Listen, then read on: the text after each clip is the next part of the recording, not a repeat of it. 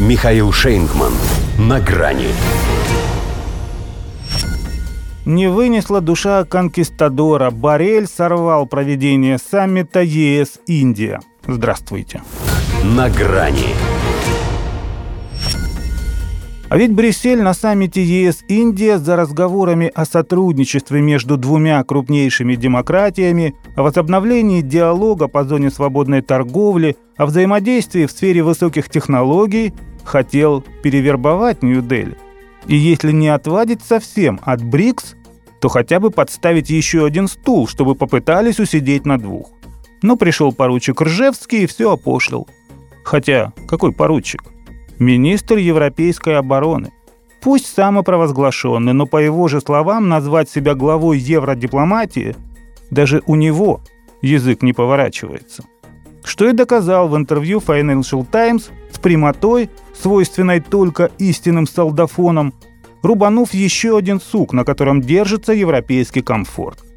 Потому что нужно ну совсем ничего не соображать в мирной жизни – чтобы позволять себе наезд на пятую экономику планеты с абсолютно первым по численности населением.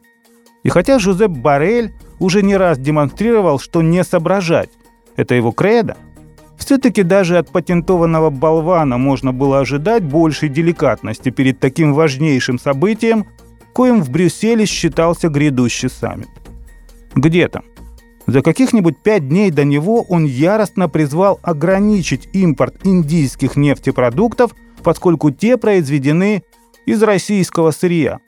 Если дизель или бензин попадают в Европу из Индии, будучи произведенными там из российской нефти, это, безусловно, является обходом санкций, и страны ЕС должны принять меры.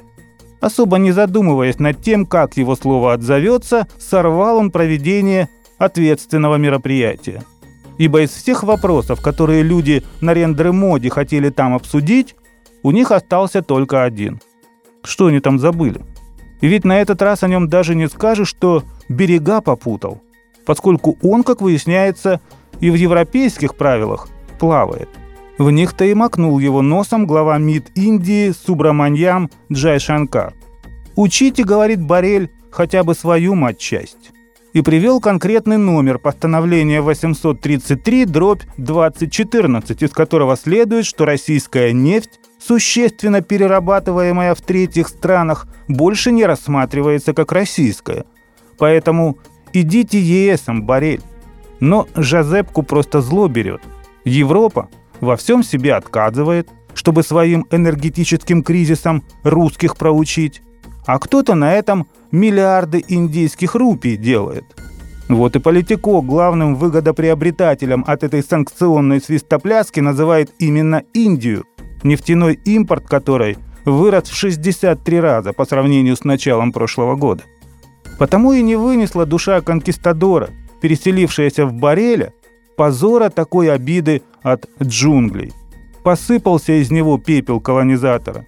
Не сдержался, в общем, испанец – хоть и признал, что не все развивающиеся страны поддерживают Запад. Но что вы от него хотите, если из методов убеждения у него только кнут? Да и от того осталась лишь рукоятка. Машет, а не попадает. Разве что по себе. До свидания. На грани с Михаилом Шейнгманом.